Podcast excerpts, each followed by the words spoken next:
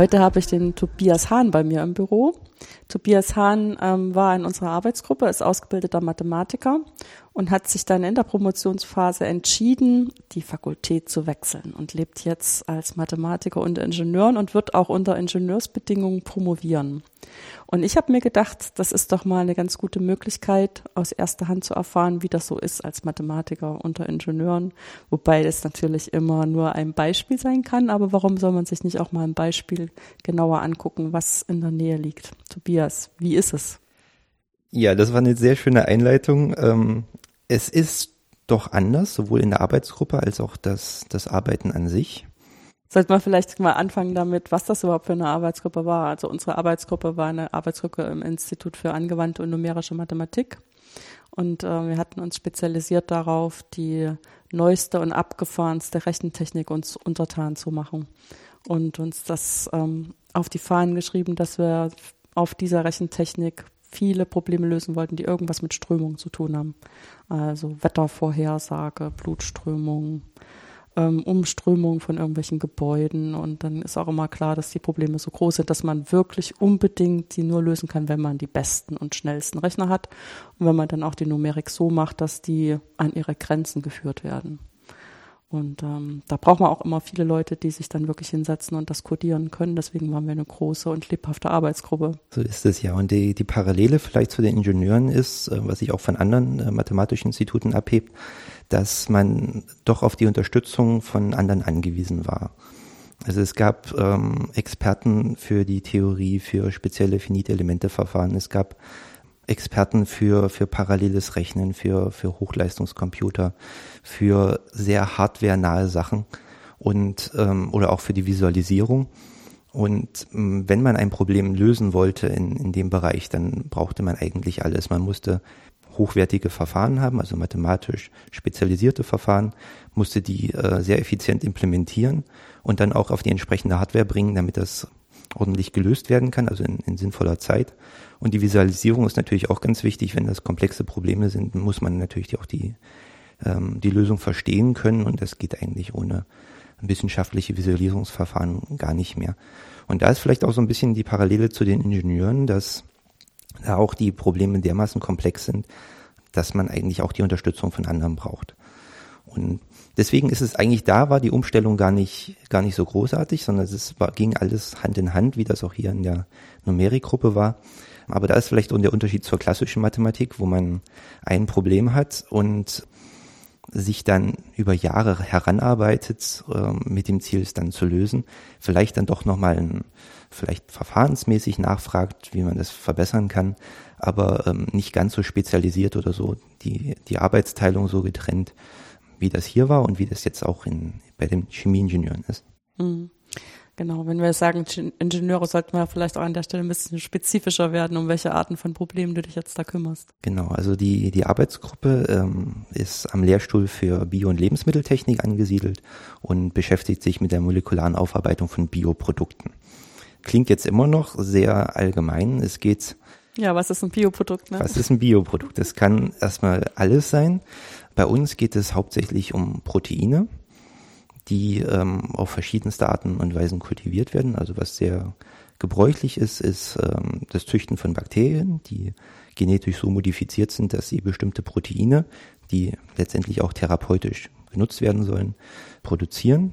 Die Bakterien werden dann entweder ähm, zerstört, sodass äh, die Proteine frei werden, oder es gibt auch Zelltypen wie Hefezellen, die machen von sich aus Schleusen, die die Produkte nach außen, die können einfach äh, weiter kultiviert werden. Mhm. Und dann hat man erstmal eine ganze Menge von auch fremdartigen Proteinen oder auch ähm, Viren und D N A und R N A in so einer Brühe. Und daraus muss man den, den Wirkstoff so rein gewinnen, dass er dann auch äh, Menschen zum Beispiel injiziert werden kann. Und da ist Fremd-D N A natürlich äh, teilweise tödlich. Mhm. Also muss man sehr sorgfältig arbeiten. Genau. Das ist die oberste Priorität. Und die Aufgaben in dieser Arbeitsgruppe reichen von der Kultivierung der Bakterien, wie bringt man die am besten zum Wachsen, wie macht man diese Bakterien, zum Beispiel solche E. coli-Bakterien, wie man es auch im Darm hat, das ist ein ganz, ganz gut erforschtes System, wie macht man die am besten kaputt, damit ähm, schön große Zellbruchstücke entstehen, die man sehr gut abtrennen kann und nach Möglichkeit nichts vom Produkt kaputt geht, weil Proteine sind wieder sehr stressempfindlich. Da kann man, die kann man nicht einfach auf hohem Tempo zentrifugieren und, und guckt dann, was bei hinten bei rauskommt, sondern das muss natürlich alles noch wirksam bleiben. Und ja, das heißt, die, die Kultivierung, das, äh, das erste Zerstören der Zellen, das Extrahieren, grob Extrahieren von ähm, den Wirkstoffen und dann natürlich auch die Aufreinigung bis neunundneunzig Prozent, am besten noch neunhundertneunundneunzig Prozent Reinheit, die man dann immer noch in Flüssigkeit hat. Und dann geht es darum, wie verabreicht man das ähm, dem Menschen in Tablettenform. Da muss das Ganze irgendwie in Kristalle kommen oder man macht es in, in Ampullen oder in, in Spritzen und bis welche Konzentration kann das gehen, damit man das noch ähm, in die Blutbahn bekommt.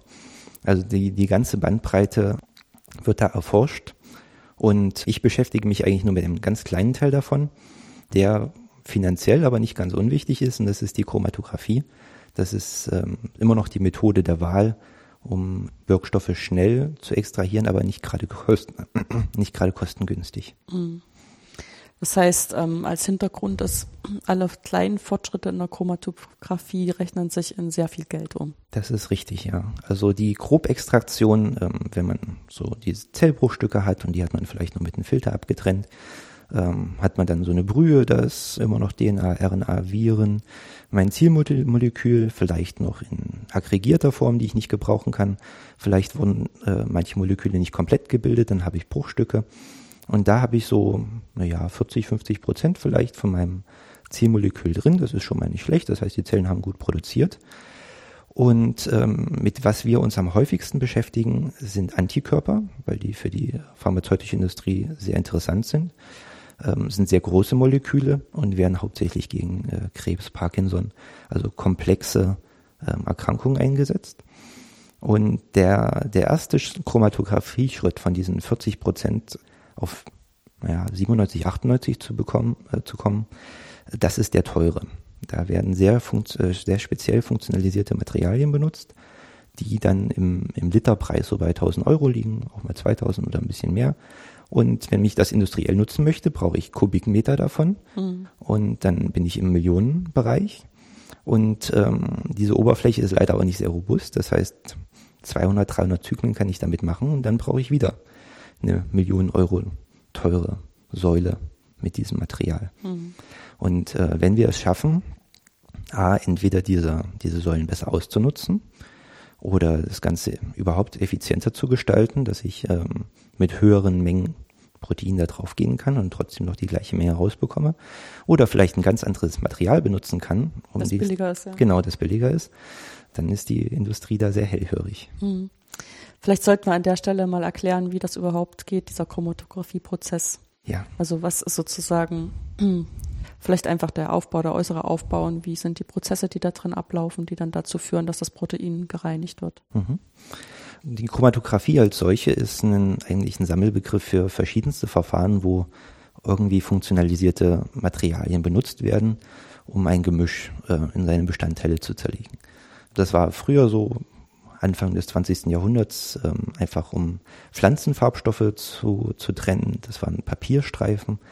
Heutzutage oder in der Chromatographie, mit, mit der wir uns beschäftigen, sind das ähm, zylinderförmige Säulen, beliebige Breite zur Höheverhältnisse. Und die sind entweder gepackt mit ja, kugelförmigen Partikeln oder halt ähm, einfach monolithisch gezüchtete äh, oder, oder irgendwie reingefüllte poröse Materialien. Ähm, in unserem Fall sind es eigentlich eher so diese, diese Kügelchen, die auch hochporös sind. Ja, die werden in den, äh, werden in Flüssigkeit gelöst und dann komprimiert in diesen Zylinder reingepackt. Ähm, dann ergibt sich ein schönes festgepacktes Bett und äh, diese Partikel sind dann funktionalisiert und äh, nutzen dann irgendeine Eigenschaft dieser Mixtur, die ich aufreinigen möchte, aus. Am Anfang kann das sein, dass ich einfach auch unfunktionalisierte Oberflächen habe, meine Partikel einfach eine Porenstruktur haben, die dazu führt, dass kleine Moleküle eindringen können und große Moleküle nicht. Kann ich so, so ein sehr intelligenter Filter, ne? Genau. Ja, ist eigentlich auch nichts anderes als ja. ein Filter. Dann kann ich einfach, also es ist die Größenausschlusschromatographie, ja. um dem einen Namen zu geben. Und da kann ich schon große Moleküle, Aggregate zum Beispiel, sehr schön unterscheiden von, von dem Protein, was ich eigentlich haben möchte. Und dann geht es los und man versucht dann, naja, die, die gleich großen Moleküle aufzutrennen. Und da kann ich zum Beispiel ausnutzen, dass die Oberfläche von Proteinen unterschiedlich geladen ist bei unterschiedlichem pH. Muss ich einen schönen pH finden, wo halt dieser Unterschied sehr, sehr groß ist. Und dann äh, ist die Oberfläche so funktionalisiert, dass ich da äh, elektrostatische Wechselwirkungen aus, ausnutzen kann. Eine weitere Variante ist hydrophobe Wechselwirkungen. Hydrophob. Genau. Wasser. Abweisend. Abweisend, ja. Genau. Und das sind auch Wechselwirkungen, die ich dazu benutzen kann, meine verschiedenen Spezien, die ich da im, im Gemisch habe, zu unterscheiden. Dann wird im Prinzip das, das Gemisch reingepumpt in diese Säule. Also richtig mit Druck, ja. Richtig mit Druck, das kommt halt auf den Maßstab drauf an.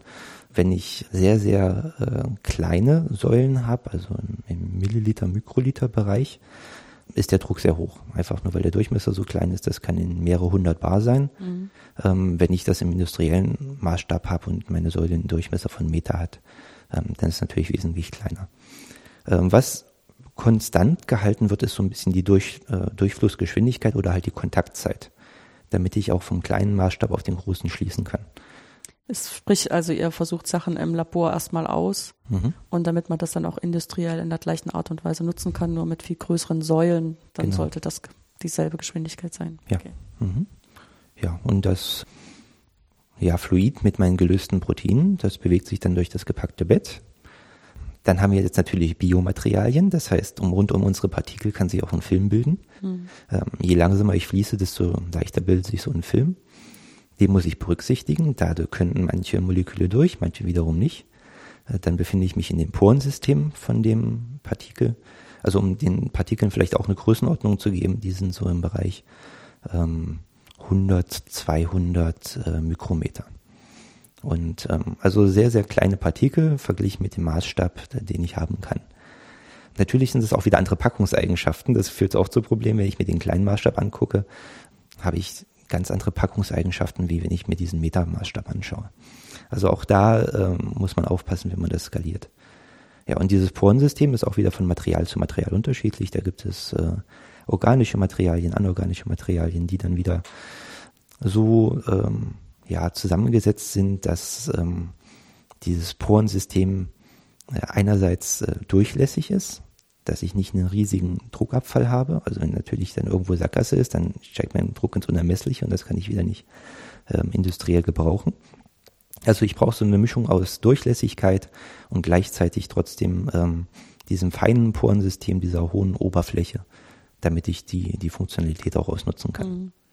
Wahrscheinlich muss man dann auch irgendwie vermeiden, dass das so Hauptfließstrecken sich ausbilden, die dann dazu führen, dass im Prinzip alles Material dann immer an derselben Stelle durchgeht, sondern dass man wirklich versucht, die ganze Säulenbreite mit auszunutzen. Genauso ist es ja. Also dieses äh, Säulenpacken ist auch eine Kunst für sich, dass da keine Kanäle drin sind, dass da vielleicht nicht noch irgendwo eine Luftblase ist. Also es gibt da äh, die schlimmsten Sachen, die da passieren können. Also gerade Luftbläschen sind, sind fatal. Und diese Kanäle sind, ähm, die, das sehe ich natürlich sofort, dann rauscht mir alles durch. Sehr, sehr schnell, ne? Sehr, sehr schnell und ähm, ich habe diesen Auftrennungseffekt nicht. Und das ist, ja, das ist eine Kunst für sich. Also gerade im Metermaßstab ist es wieder nicht so schlimm, weil also da macht sich ein kleiner Kanal wieder nicht so nicht so ausprägen. Wenn dann halt das, ähm, ja, das Gemisch schön verteilt wird über den Durchmesser, dann, dann geht das alles. Aber gerade im, im kleinen Maßstab ähm, muss ich aufpassen, dass auch am Rand die Packung gut ist und dann nicht am außen, am durch, also am äußeren Ende des, der Säule ähm, die Packung so schlecht ist, dass da alles vorbeirauscht. Ja, es liegt ja auch in der Natur der Sache, dass beim Übergang zum Rand sich die geometrischen Eigenschaften komplett verändern. Der Rand mhm. ist nun mal kein Kügelchen. So ist es, ja. Ja, das könnte ich mir vorstellen, dass das gar nicht so einfach ist. Ja, das ist auch, auch eigentlich noch ein Forschungsthema, die, die geometrischen Eigenschaften ähm, so ja, runterzubrechen auf einfache Formeln, dass diese Skalierung vom äh, Mikromaßstab, also der gerne auch auf, auf ähm, automatisierten Robotern benutzt wird, hin zum Labormaßstab, da sind wir so im Zentimeterbereich, dann Pilotmaßstab, das ist dann so eine Metersäule im, in der Länge, aber noch nicht im Durchmesser und äh, bis zum dann äh, Produktionsmaßstab, da wird dann nur noch in der Breite skaliert. Ähm, wenn ich das einfach runterbrechen könnte in, in Formeln, wäre das natürlich sehr schön und äh, da wäre auch die Industrie sehr interessiert daran. Hm. Ein Feld, auf dem man sich auch mal selbstständig machen könnte. Ja, das ist dann schon wieder, aber da sind wir wieder in der Numerik, wie wir sie hier früher gemacht haben. Das heißt, äh, schön in drei D rechnen, am besten die Geometrie kennen. Und das ist gar nicht so einfach bei diesen vierzig, fünfzig oder hundert Mikrometer Partikeln, die dann wiederum porös sind. Wenn man das alles simulieren möchte, sind wir es mal wieder beim Zeitraum von Tagen oder vielleicht sogar sogar Wochen. An Rechenzeit jetzt. Rechenzeit, genau. Ähm, das ist ja alles instationär. Gut, das Strömungsfeld könnte ich mir vielleicht im Vorhinein machen. Das ist, wenn das die Säule einmal eingespült ist, dann ist es konstant. Aber der Konzentrationstransport ist ja instationär. Und Wochen, dafür hat die Industrie wieder keine Zeit. Da müsste man an der Uni bleiben. Es ist sowieso, wenn du das jetzt so schilderst, was da für komplexe Vorgänge ablaufen in der Chromatographiesäule und wie viele physikalische, chemische und auch geometrische Dinge da miteinander ähm, sich austauschen, ist schon die Frage, wie modelliert man denn das überhaupt? Also sprich, ähm, jetzt auch als, als, als Thema jetzt für den Modellansatz, in welcher Art und Weise wird denn jetzt diese Chromatographiesäule ähm, simuliert im Computer? Da gibt es im Prinzip zwei Schienen. Die eine ist die pragmatische, um schnell zu Ergebnissen zu kommen, die äh, industriell verwertbar sind. Und da muss ich vereinfachen, so weit wie es geht. Das ist bei mir äh, ein eins D Modell. Das heißt, ich betrachte die, die Säule nur entlang ihrer Länge. Mhm, sozusagen, die wird zur Linie. Genau, die wird zur Linie. Ich muss dann verschiedenste, ziemlich auch äh, starke Annahmen treffen, dass das radial alles schön symmetrisch ist, dass die Packung äh, symmetrisch ist, dass ähm, die Viskosität gleich ist, dass also nicht irgendwo in der Säule durch hohe Konzentrationen eine andere Viskosität herrscht. Ja, die ähm, Viskosität, die beeinflusst das Fließverhalten. Das genau ist so der ist Unterschied es, ja. zwischen Honig und Wasser. Ne? Mhm, so ist es, ja. Ja, ja also ich muss ähm, sehr, sehr stark verallgemeinern. Das Schöne ist, es klappt meistens. Also auch die einfachen Modelle sind schon ziemlich gut. Die, die funktionieren schon mhm. ziemlich gut. Das heißt, wenn ich ähm, ja so eine Säule habe, so ein gepacktes Bett und schicke da irgendein großes Molekül durch, was nicht in die Poren reingeht, was also nur durch dieses Festbett durch muss, und ich nehme da einen, ja, was gaußförmiges oder einfach nur ein Rechteckimpuls, den ich da mit hoher Konzentration durchschicke und dann gehe ich wieder auf niedrige Konzentration, dann bekomme ich am Ende auch wieder ähm, was schön gaußförmiges raus, also so, so eine Normalverteilung, ähm, was ja im Prinzip auch bei einem reinen Konvektionsdiffusionsprozess zu erwarten wäre. Hm. Und das ist, ja. Das heißt, in, im Computer sieht das so aus, dass du als Anfangsbedingung so einen Impuls äh, mhm. reingibst, dann hast du eine Gleichung, die wird im Eindimensionalen auf einer Linie gelöst. Genau. Ähm, wahrscheinlich auch nur räumlich aufgeteilt, oder machst du es dann auch zeitlich schon wenigstens? Doch, ja. Mhm. Raum, räumlich, also räumlich ist ja eins D, klar. Mhm. Und dann als zeitlichen Prozess und beobachtest dann, dass durch die Gleichungen, mhm. die jetzt widerspiegeln, was ähm, auf dem Verlauf der Säule passieren soll. Ja. Dass dann tatsächlich am Ende auch wieder so ein Impuls rauskommt. Genau, das ist ähm, eine Konvektionsdiffusionsgleichung mhm. im einfachsten Fall. Und die, die Diffusionskoeffizienten, da, die, die Konstante, die kann ich einfach messen, indem ich anschaue, ich stecke da einen Puls rein, wie stark ist der verbreitert, das kann ich messen. Die Durchlaufzeit ist im Prinzip auch gegeben, das sehe ich ja im Prinzip an, an dem Mittelpunkt da von meinem, von meinem Peak, den ich am Ende rausbekomme. Also das, also Konvektion und Diffusion, das ist eigentlich gar kein Problem da im Festbett, das kann man sehr schön verallgemeinern. Wenn ich dann jetzt ähm, ein kleines Molekül habe, was dann in die Poren reingeht, dann brauche ich halt noch ein, ein zweites Modell, was dann im Prinzip noch einen zusätzlichen Term hat, also einen Reaktionsterm, da sind wir bei Konvektion, Diffusion, Reaktion. Reaktion ist jetzt hier chemisch vielleicht ein bisschen viel gesagt, das heißt nur, ich habe einen Phasenübergang von der flüssigen Phase in eine zweite Konzentration für diese Poren. Mhm.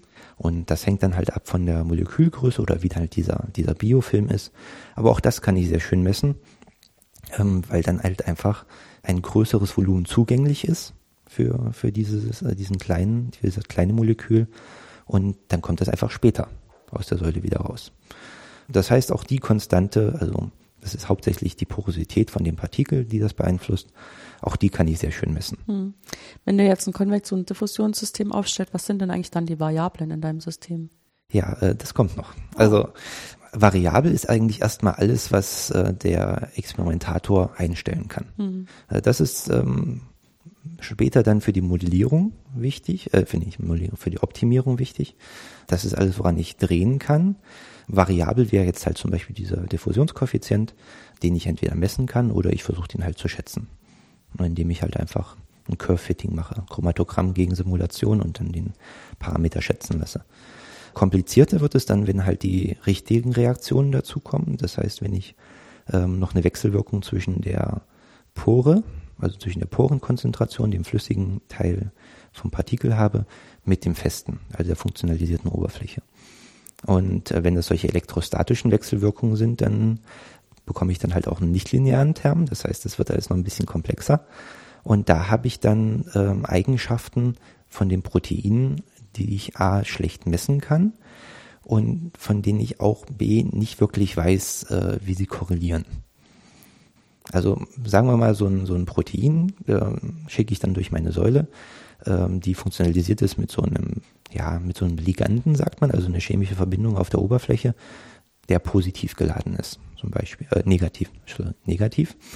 Also kommt drauf an, wie man das jetzt fährt, ne, mit, mit dem pH wiederum. Mhm. Aber sagen wir mal, negativ ist so ein schönes Beispiel. Das ist ein sogenannter Kationentauscher.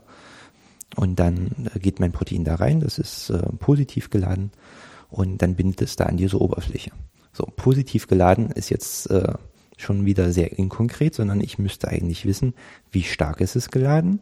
Wo an der Oberfläche ist es geladen? So ein Protein ist ja auch ein dreidimensionaler Körper, der zusammengesetzt ist wieder aus Aminosäuren, die wieder ihre eigene Ladung haben, und dann ist es irgendwie gefaltet. Das heißt, manche sind zugänglich, manche sind nicht zugänglich. Und dann, damit ich jetzt wieder nicht alles verliere, was ich bei meiner Vereinfachung gewonnen habe, breche ich das auch wieder runter auf Anzahl der geladenen Stellen und dann halt noch einen Koeffizienten, der mir sagt, wie schnell funktioniert diese Bindung und wie schnell funktioniert auch wieder das Lösen, wenn ich dann halt wieder mit ähm, ja, anderen starken Ionen da drauf gehe. Das können einfach Natrium, ne, Salz, Kochsalzionen. Mhm. Äh, wenn ich da die, die Ionenstärke erhöhe, dass sich dann wieder löst, dann habe ich schon mal drei Konstanten, die ich, äh, oder drei Variablen, die ich bestimmen muss. Das ist ganz schön, weil das voll das Missverständnis war. Weil ich habe mir nämlich vorgestellt, unter Variablen, also wenn ich zum Beispiel ein Strömungsproblem ja. stelle, dann äh, rechne ich, wenn ich dreidimensional rechne, drei Geschwindigkeitskomponenten und den Druck aus. Und das sind meine Variablen okay. als Mathematikerin. Jetzt habe ich dich nach diesen Variablen gefragt in deiner Gleichung. Ja. Und du sprichst auf das, über das als Variablen, was für mich Konstanten sind. Richtig, ja.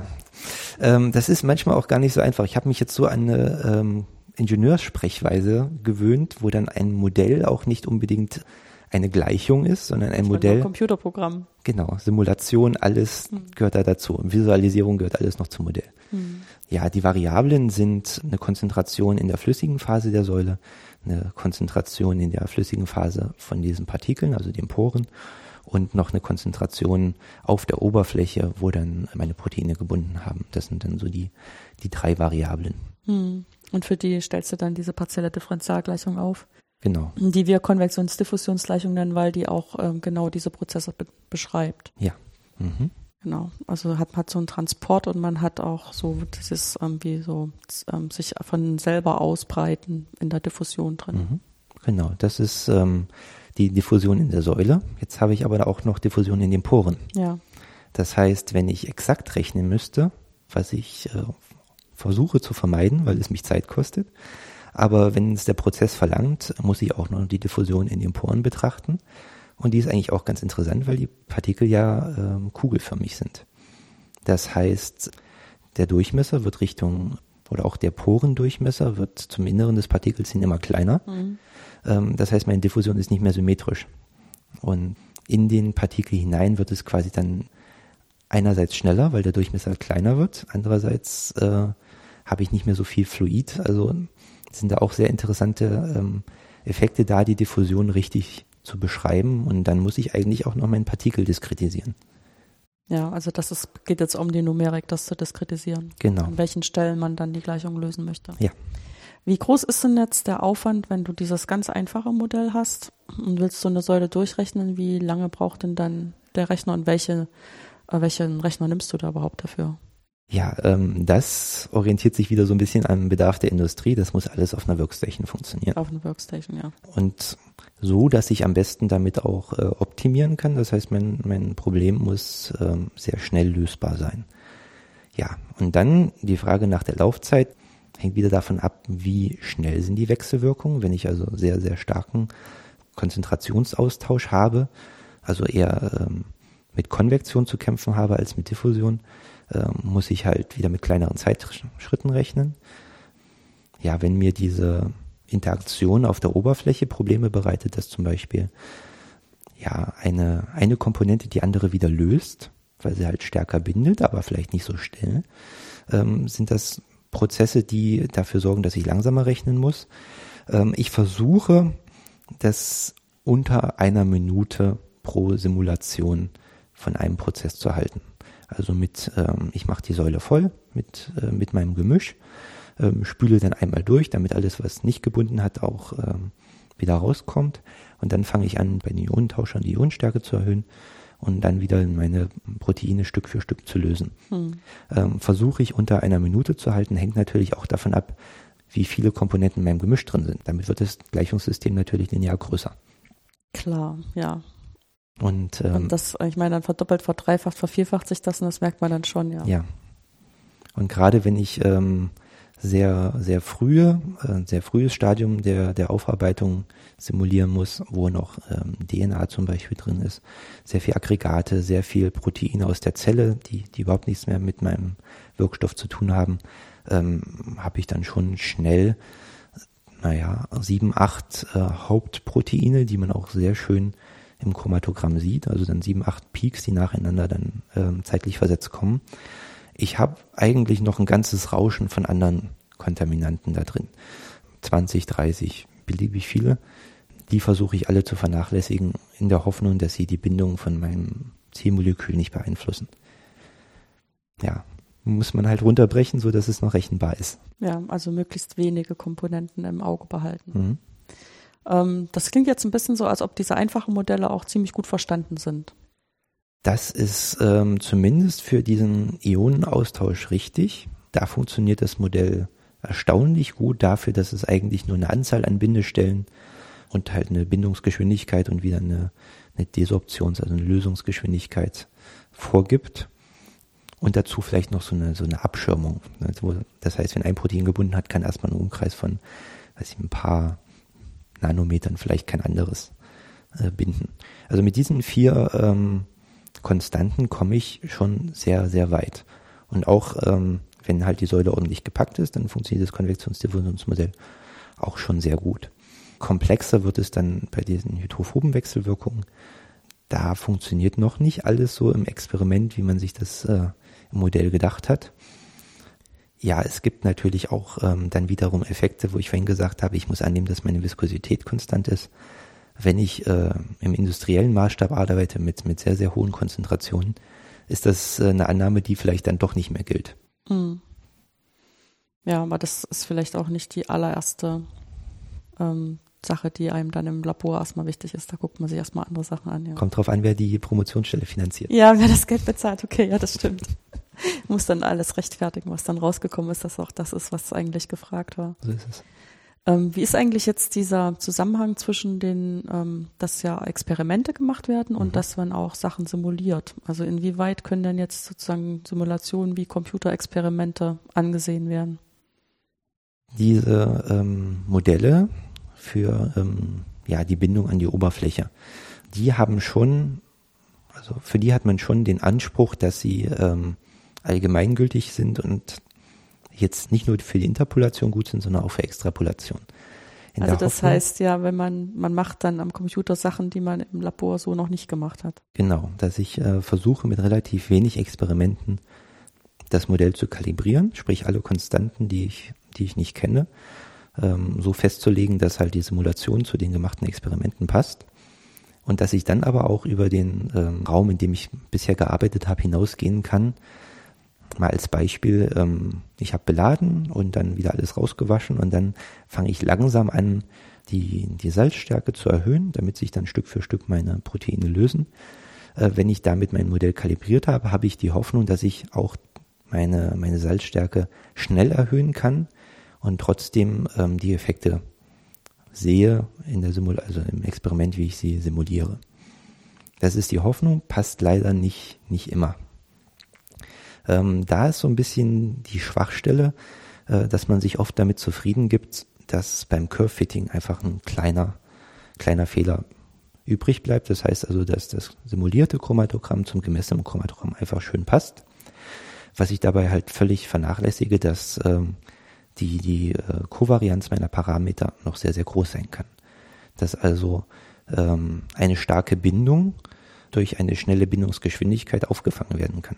Das heißt, ich sehe einfach nur, meine Proteine sind ruckzuck auf der Oberfläche drauf, könnte aber daran liegen, dass sie einfach schnell binden, aber vielleicht nicht stark, weil ich am Anfang eine niedrige Ionenstärke hatte und es einfach gut funktioniert.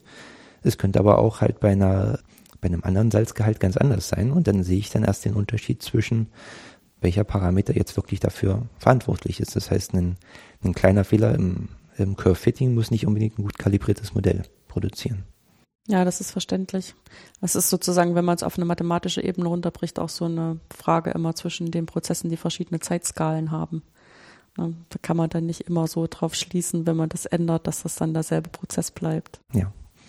Und Ziel des Ganzen ist es natürlich jetzt wirklich nur die Experimente zu machen, die äh, auch unbedingt, nötig sind. unbedingt nötig sind. Und dann halt noch möglichst auch nicht Informationen doppeln. Also immer ein neuer Informationsgehalt, den ich noch nicht berücksichtigt habe.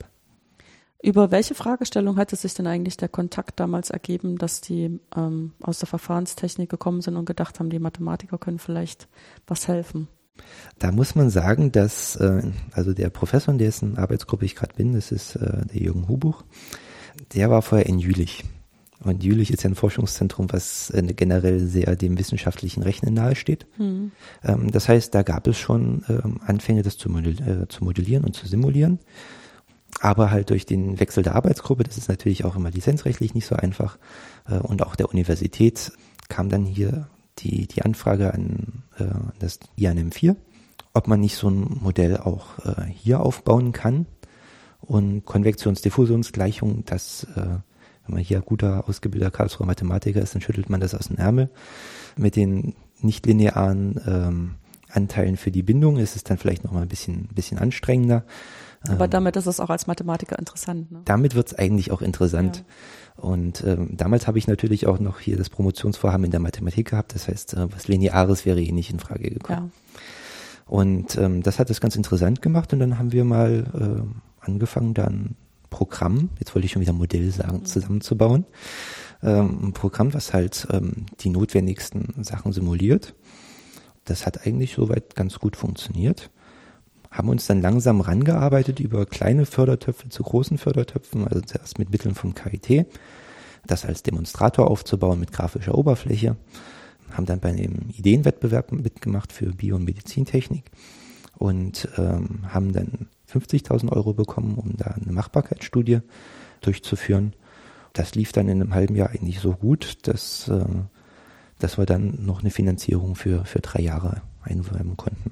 Also Finanzierung für drei Jahre heißt dann in dem Kontext der Universität immer, dass man dein Gehalt daraus bezahlen kann, drei Jahre lang. Ja, also äh, glücklicherweise wurde das auch noch woanders dann eingereicht, also nachdem die Machbarkeitsstudie durch war. Das heißt, ich sitze jetzt im Prinzip auf einem anderen Fördertopf und habe noch so ein bisschen Unterstützung. Ähm, Ihr könnt das ein bisschen zu zweit machen. Genau. Hm. Das ist gut. Es ist immer besser, wenn man ähm, sich mit jemandem unterhalten kann über den Blödsinn, den der Rechner gerade wieder macht. Dabei macht er ja eigentlich genau das, was man ihm gesagt hat. So ist es ja. Und es geht tatsächlich auch in dem, in dem zweiten Projekt um Blödsinn, nämlich mit dem Modell rauszufinden, was im Chromatographieprozess schiefgelaufen ist. Das heißt, unser äh, Ergebnis ist dann nicht wie erwartet, nicht wie das Modell vorhergesagt hat, sondern irgendwas ist schiefgelaufen. Wir versuchen herauszufinden, welche Fehler dann in der Praxis gemacht wurden. Das klingt ja sehr interessant. Es wäre eigentlich auch so eine typische Mathematiker-Fragestellung, wo ich, äh, wenn ich die stelle gegenüber Ingenieur manchmal denke, die zeigen mir innerlich einen Vogel, die trauen sich das nur nicht, weil sie höflich sind gegenüber einer Frau. Aber ich finde halt, das sind so wichtige Fragestellungen, mal zu gucken, ähm, wo kommt der Fehler her? Mhm. Oder gibt es da vielleicht einen Fehler, nicht immer so gutgläubig zu sein? So ist es ja. Und ähm, weil meine Materialien ja auch jetzt nicht ewig haltbar sind, sondern dann auch schleichende Prozesse sind oder dann vielleicht auch plötzlich mal was passiert, ist das eine ganz interessante Fragestellung, weil ich mir einmal halt Zeitreihen anschauen kann. Das heißt, das ist statistisch nicht ganz uninteressant. Andererseits kann ich natürlich auch versuchen, über wieder Schätzverfahren rauszufinden, welcher Parameter hat sich geändert. Hm. Da brauchst du dann aber Stochastik, ne? Da brauche ich dann die Stochastik, ja. Hm. Das mache ich auch nicht mehr selber. Ja, ja. Aber es ist sozusagen auch wieder ein anderes mathematisches Gebiet, was dann auch für die Ingenieure interessant ist. ähm, um dann aus ihren Daten irgendwas Sinnvolles ablesen zu können. Mhm. Oder vielleicht auch, um die richtigen Fragen an ihre Daten zu stellen. Also manchmal braucht man ja auch einfach eine Idee, welche Experimente man machen muss, damit man genug Informationen hat, um dann was daraus ableiten zu können. Ja. Du hattest vorhin immer mal davon gesprochen, dass du was optimieren willst. In welcher Form kann man denn bei diesen Prozessen was optimieren? Ja, alles, was äh, Geld kostet. Das ist wieder die Industriefragestellung. Ähm, der Prozess muss schnell sein. Ich muss die nötige Reinheit in äh, möglichst geringem Zeitaufwand schaffen. Sprich, wenn ich meine, meine Säule beladen habe und wieder, wieder gewaschen habe, muss ich versuchen, das Gemisch aufzutrennen, sodass ich die nötige Reinheit bekomme, aber auch so schnell wie möglich. Und das betrifft hauptsächlich, ähm, wie ich dann halt das, das Löseverhalten beeinflusse durch ähm, beim Ionentauscher die Salzstärke. Das heißt, ich kann da einen schnellen Anstieg machen, um jetzt mal die leicht bindenden Moleküle zu lösen. Und dann vielleicht wieder nur langsam erhöhen, damit ich dann im Bereich, wo mein Zielmolekül sich löst, eine, eine schöne Auftrennung bekomme. Und dann am Ende wieder einfach äh, mit, mit sehr hohen äh, Salzstärken draufgehen, um die Säule wieder sauber zu machen. Mhm. Das sind also die, das ist quasi auch die Konzentration am Eingang für das Salz zu optimieren. Das Salz ist also wie meine Proteine halt auch eine, eine Komponente, die einfach in Lösung ist, wo ich äh, die Konzentration berechne. Da ist es also ein, ein Randwertproblem. Und ansonsten möchte ich natürlich auch ähm, mein Material möglichst gut ausnutzen. Das heißt, wenn mein äh, Molekül langsam bindet, muss ich auch mit der Flussrate spielen, dass ich äh, diese Bindung ermöglichen kann, sonst fließt das alles durch, ohne gebunden zu haben. Das ist auch ein Faktor, mit dem ich leicht spielen kann. Und natürlich der, der Konzentration, mit der ich reingehe von, von meinem Gemisch. Und das sind auch wieder die Randwerte. Mhm. Was ich letztendlich also, ja nur sehe. Ja. Wahrscheinlich ist das ja auch jetzt irgendwie so beides, im, einmal einerseits im Experiment so möglich und andererseits im Computerexperiment genau. möglich. Ähm, wie ist denn jetzt der sozusagen der Beitrag, den der Computer an der Stelle leisten kann? Bisher ist es, ist es so, dass... Ähm, Ja, muss man vielleicht ein bisschen weiter ausholen. Mhm. Warum wir das Ganze jetzt eigentlich mit dem Modell machen, ist, uns Experimente zu sparen, was bisher nicht so möglich war. Bisher war nämlich immer so die Einreichung von äh, Arzneimitteln, von neuen Medikamenten bei den Behörden, beruhte immer auf extrem viel Papierkram. Da musste nachgewiesen werden, dass der Prozess robust ist, wenn sich also einzelne Parameter in einem gewissen Bereich ändern, dass dann die Qualität des Produktes nicht beeinträchtigt wird. Oder dass man halt quantifizieren kann, wie stark kann sie maximal beeinträchtigt werden. Das heißt, da waren sowieso extrem viele Experimente notwendig, weil die Behörden natürlich sich dann halt die Chromatogramme anschauen und dann waren das zweihundert, dreihundert Stück und dann war das nachgewiesen. So, jetzt gibt es aber seit äh, ein paar Jahren zumindest das Vorhaben, auch Modelle zuzulassen äh, bei der Einreichung. Also die dürfen die Experimente ersetzen. Genau. Und das ist natürlich äh, sehr, sehr attraktiv, wenn ich dann im Vorhinein sagen kann, das ist so mein, mein Design Space, in dem bewege ich mich und der Computer hat äh, validiert, dass in diesem Bereich die und die Reinheit äh, bei der und der Ausbeute äh, erzielt werden kann. Und da hat sich noch keiner so richtig rangewagt, sein Modell einzureichen. Einerseits natürlich, weil die Industrie nicht mit offenen Karten spielen möchte, solange halt noch andere zugucken und die vielleicht noch ein bisschen hinterher sind.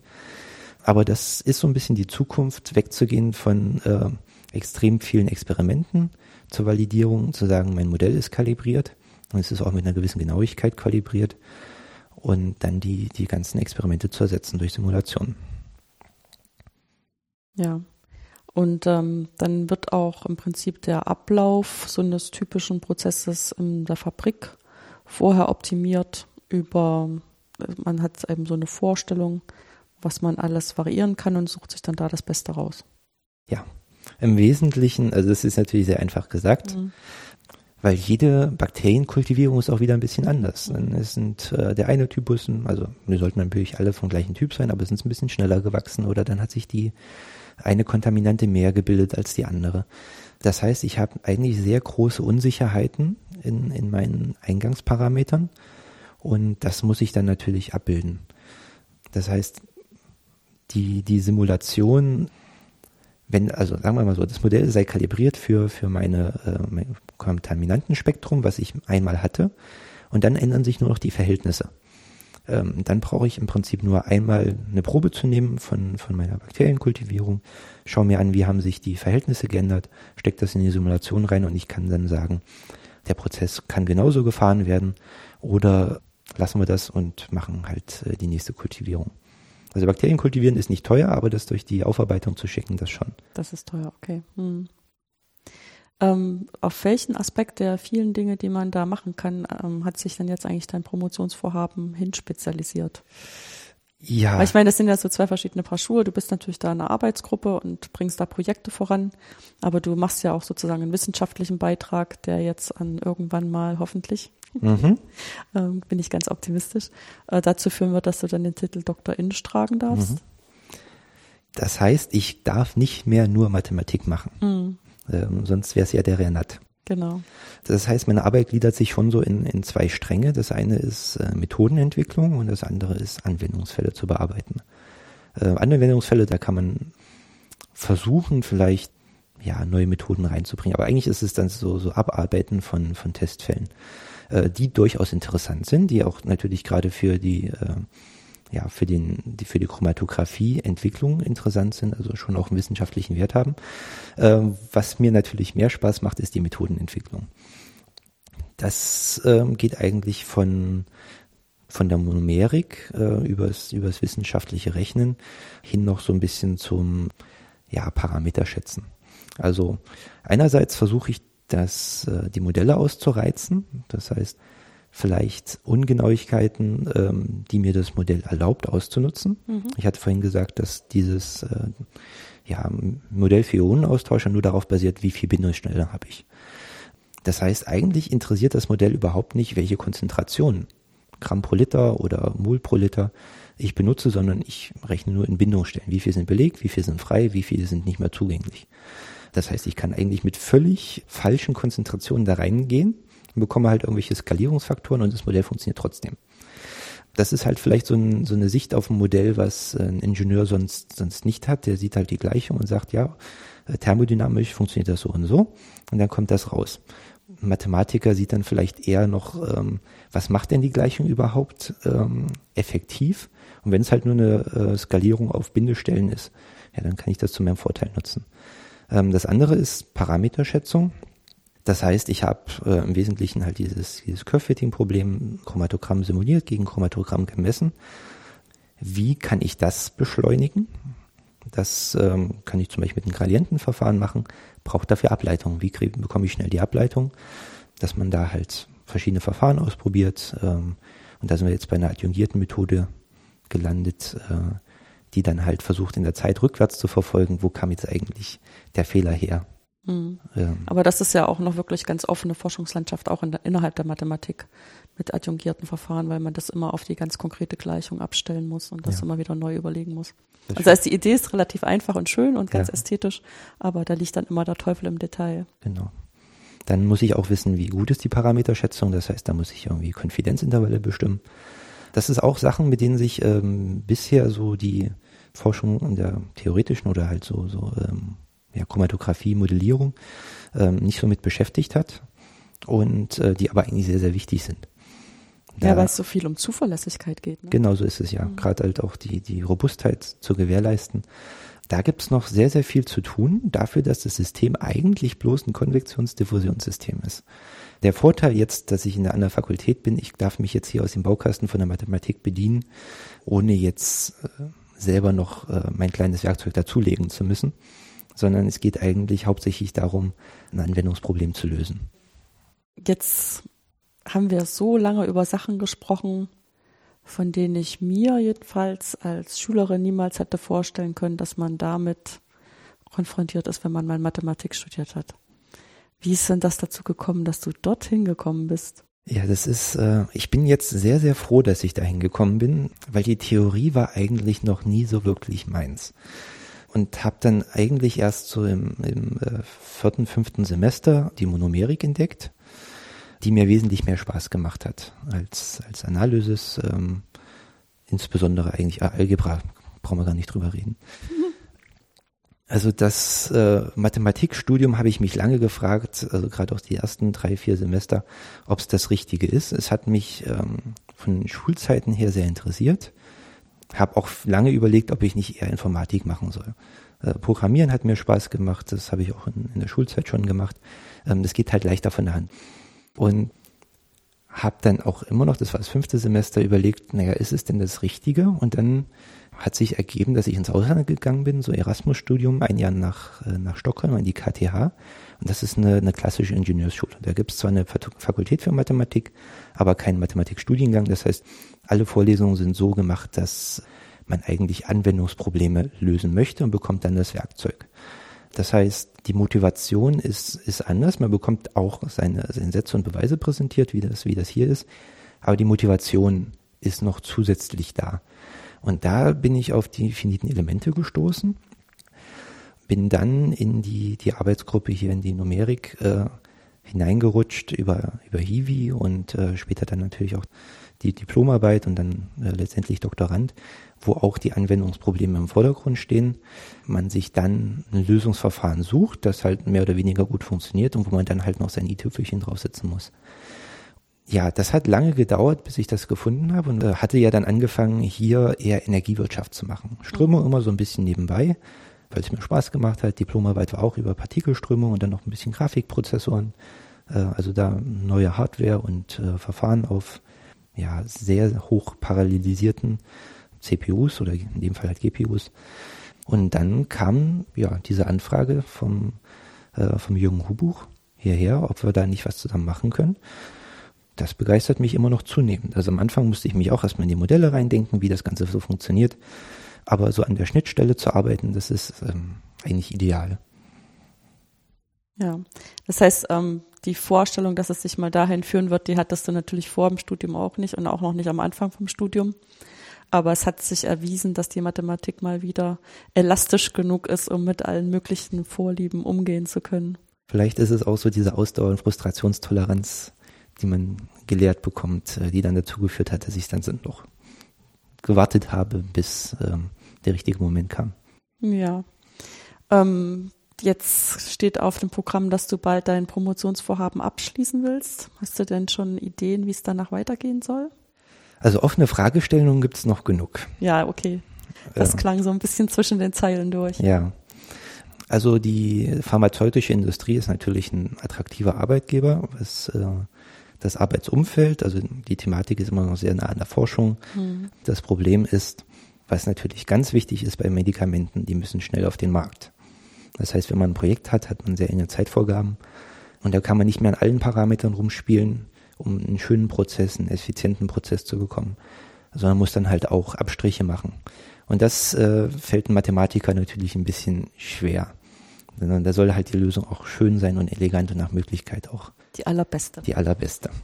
Und nicht nur neunundneunzig Prozent die beste, sondern hundert Prozent. Genau, beste. Ja. Deswegen bin ich da noch so ein bisschen hin und her gerissen. Andererseits ähm, versuche ich gerade noch so ein bisschen auszutesten, ob nicht das, was wir hier gemacht haben mit der Software, sprich also die halt die Modelle ausrechnet, Parameterschätzung übernimmt, äh, Optimierung übernimmt nach beliebigen Zielfunktionen, das Ganze noch schön grafisch aufwertet, ob man damit nicht vielleicht noch ein bisschen was anstellen kann.